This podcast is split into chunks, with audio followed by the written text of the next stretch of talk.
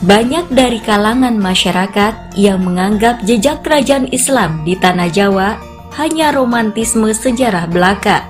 Padahal, keberadaan kerajaan Islam Demak inilah yang menjadi cikal bakal diterapkannya syariat Islam di tanah Jawa dan hukum-hukumnya terlaksana di bawah kepemimpinan dan pemerintahan Islam Sultan Fatah yang didukung oleh para ulama yang tergabung dalam Wali Songo.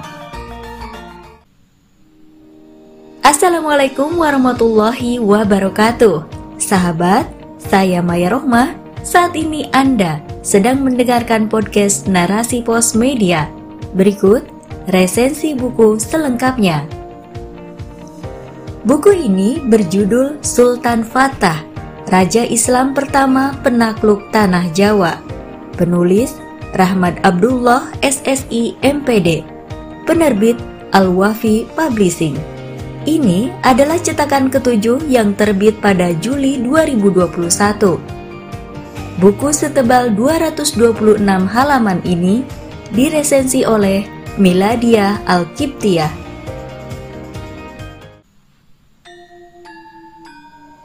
Buku Sultan Fatah, Raja Islam pertama penakluk Tanah Jawa adalah sebuah buku yang di dalamnya mengungkapkan fakta sejarah yang valid tentang sepak terjang Sultan Fatah dalam membuka kerajaan Islam pertama di tanah Jawa.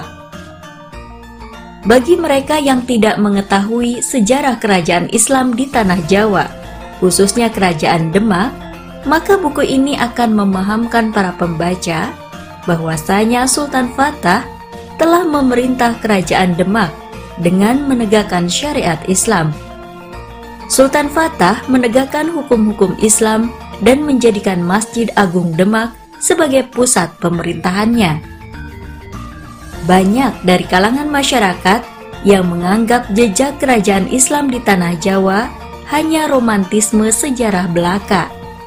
Padahal, keberadaan kerajaan Islam Demak inilah yang menjadi cikal bakal diterapkannya syariat Islam di tanah Jawa dan hukum-hukumnya terlaksana di bawah kepemimpinan dan pemerintahan Islam Sultan Fatah yang didukung oleh para ulama yang tergabung dalam Wali Songo.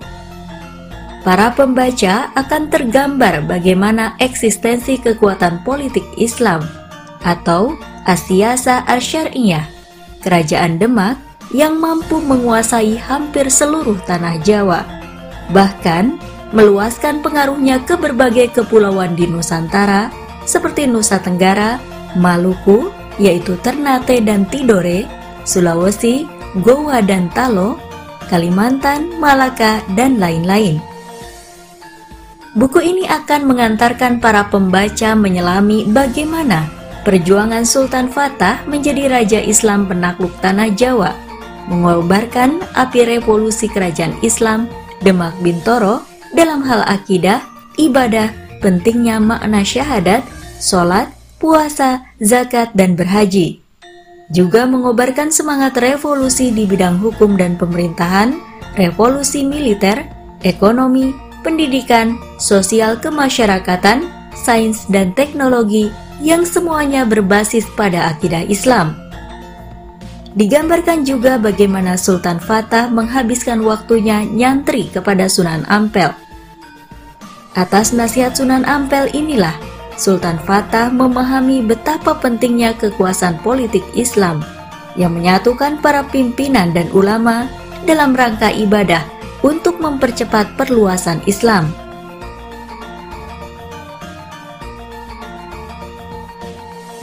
Sahabat narasi pos media, ada lima bagian yang dikupas di dalam buku ini.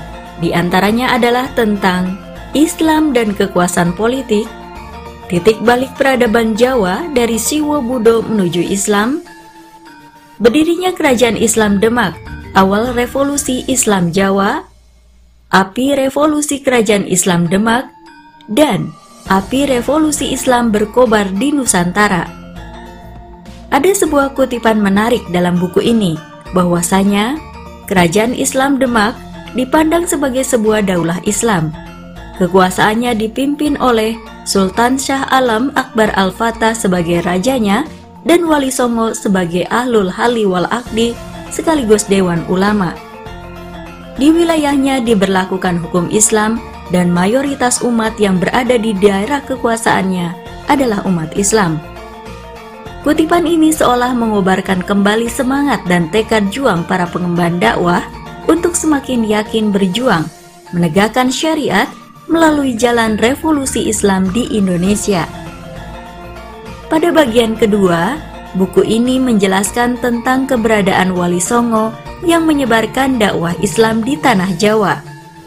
Wali Songo angkatan pertama dipimpin oleh Syekh Maulana Malik Ibrahim dan menjadi peletak dasar bagi tersebarnya dakwah Islam yang terorganisir dengan rapi.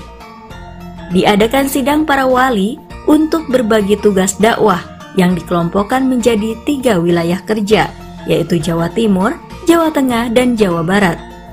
Di Jawa Timur ada Syekh Maulana Malik Ibrahim, Maulana Ishak, dan Maulana Ahmad Jumadil Kubro. Di Jawa Tengah diserahkan kepada Syekh Maulana Muhammad Al-Maghrobi, Maulana Muhammad Ali Akbar, dan Syekh Subakir. Sedangkan Syekh Maulana Malik Israel, Maulana Hasanuddin, dan Maulana Alayuddin ditugaskan berdakwah di Jawa Barat. Mereka inilah sembilan wali songo yang telah bertugas menyebarkan ajaran Islam kafah di tanah Jawa.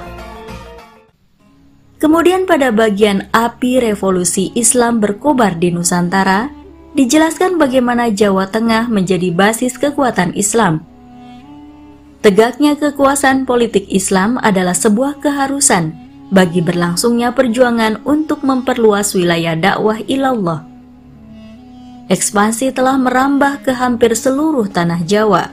Dalam Islam, hanya ada tiga pilihan yang ditawarkan, yaitu masuk Islam, menjadi kafir zimi, atau diperangi.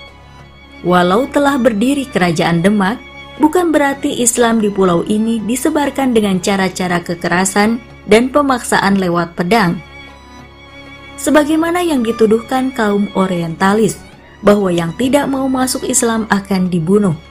Islam justru memberikan perlindungan terhadap orang-orang kafir zimi, yakni orang kafir yang bersedia tunduk dan patuh di bawah kekuasaan Islam. Dengan berdirinya kerajaan Demak Bintoro, maka berkobarlah api revolusi Islam yang menjalar ke arah barat maupun timur.